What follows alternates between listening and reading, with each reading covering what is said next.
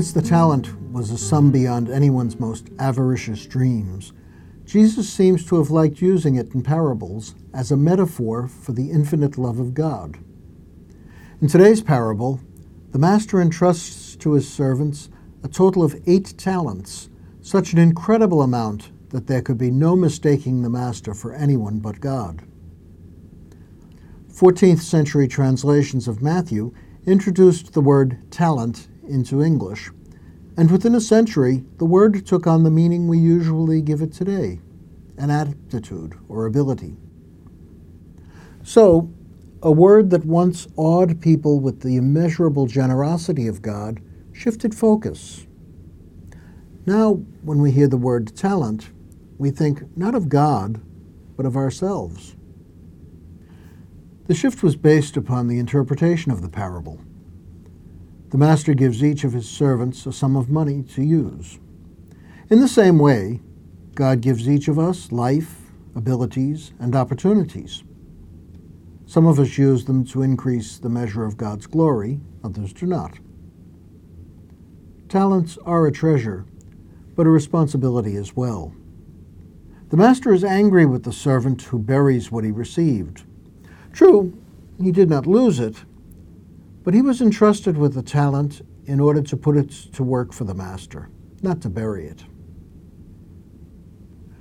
In the Middle Ages, people recognized that the parable was not a once upon a time story. It was about themselves. God has given each of us an inestimable treasure. Calling it by the parable's name for treasure made sense. However, care is needed using the word. We tend to think of talents as personal possessions and reasons to be praised. We forget that they're not ours, but God's. Whatever talents I have are given to me in trust to be used on God's behalf. I did not make or even choose my talents. I merely have use of them. Does that mean that my talents are insignificant? Of course not. They are gifts from God, a treasure beyond counting. I can use them, abuse them, or bury them as I choose. God will want an accounting, but will not force me to use them in any particular way. We often speak of trusting God, but today we're reminded that God trusts us as well.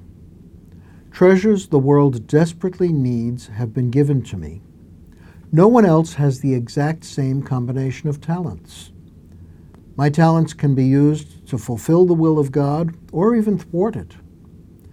Not a single talent is worth less than an uncountable treasure. We usually consider certain things as talents and overlook others. Artistic or academic ability will get me recognized as talented. But there are so many other talents that we fail to recognize or take for granted, failing to assign them near infinite value. No one is without talents. No matter how weak and fractured the image of God may seem in us, no matter how severe our disabilities, by the very fact that we have life, we know we have talents. Affection is a talent. Service is a talent. Generosity is a talent. The ability to evoke and facilitate the talents of others is a talent. Not talents in the Hollywood sense, but talents in the heaven sense. In fact, our drawbacks may be our most precious talents, just as Jesus' cross was his glorification.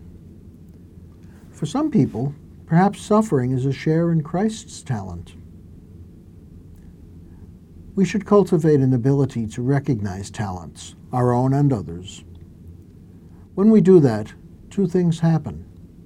The first is that in recognizing talents, we can better put them to use for God's kingdom. Overlooked talents may become buried talents. The second is that we begin to understand the generosity of God.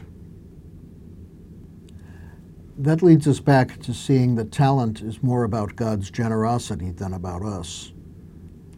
My talents are nothing to brag about any more than breathing is something to brag about. When I use them in a praiseworthy way, The praise may be given to me, but it really belongs to God. And how do I use the talents God has given me in a praiseworthy way? They're entrusted to me for the sake of the world as a sign of God's generosity, so I must use them for the sake of the world. It is to us as servants and for the sake of being servants that God gives us talents. Let's not bury them, but put them forth for the whole world.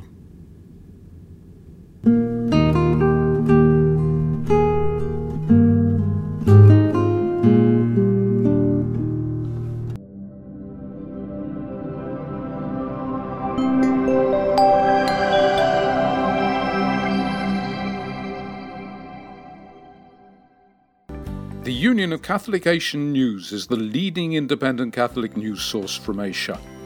Support our network of Catholic journalists and editors who daily provide accurate independent reports and commentaries on issues affecting the Church across the Asian region.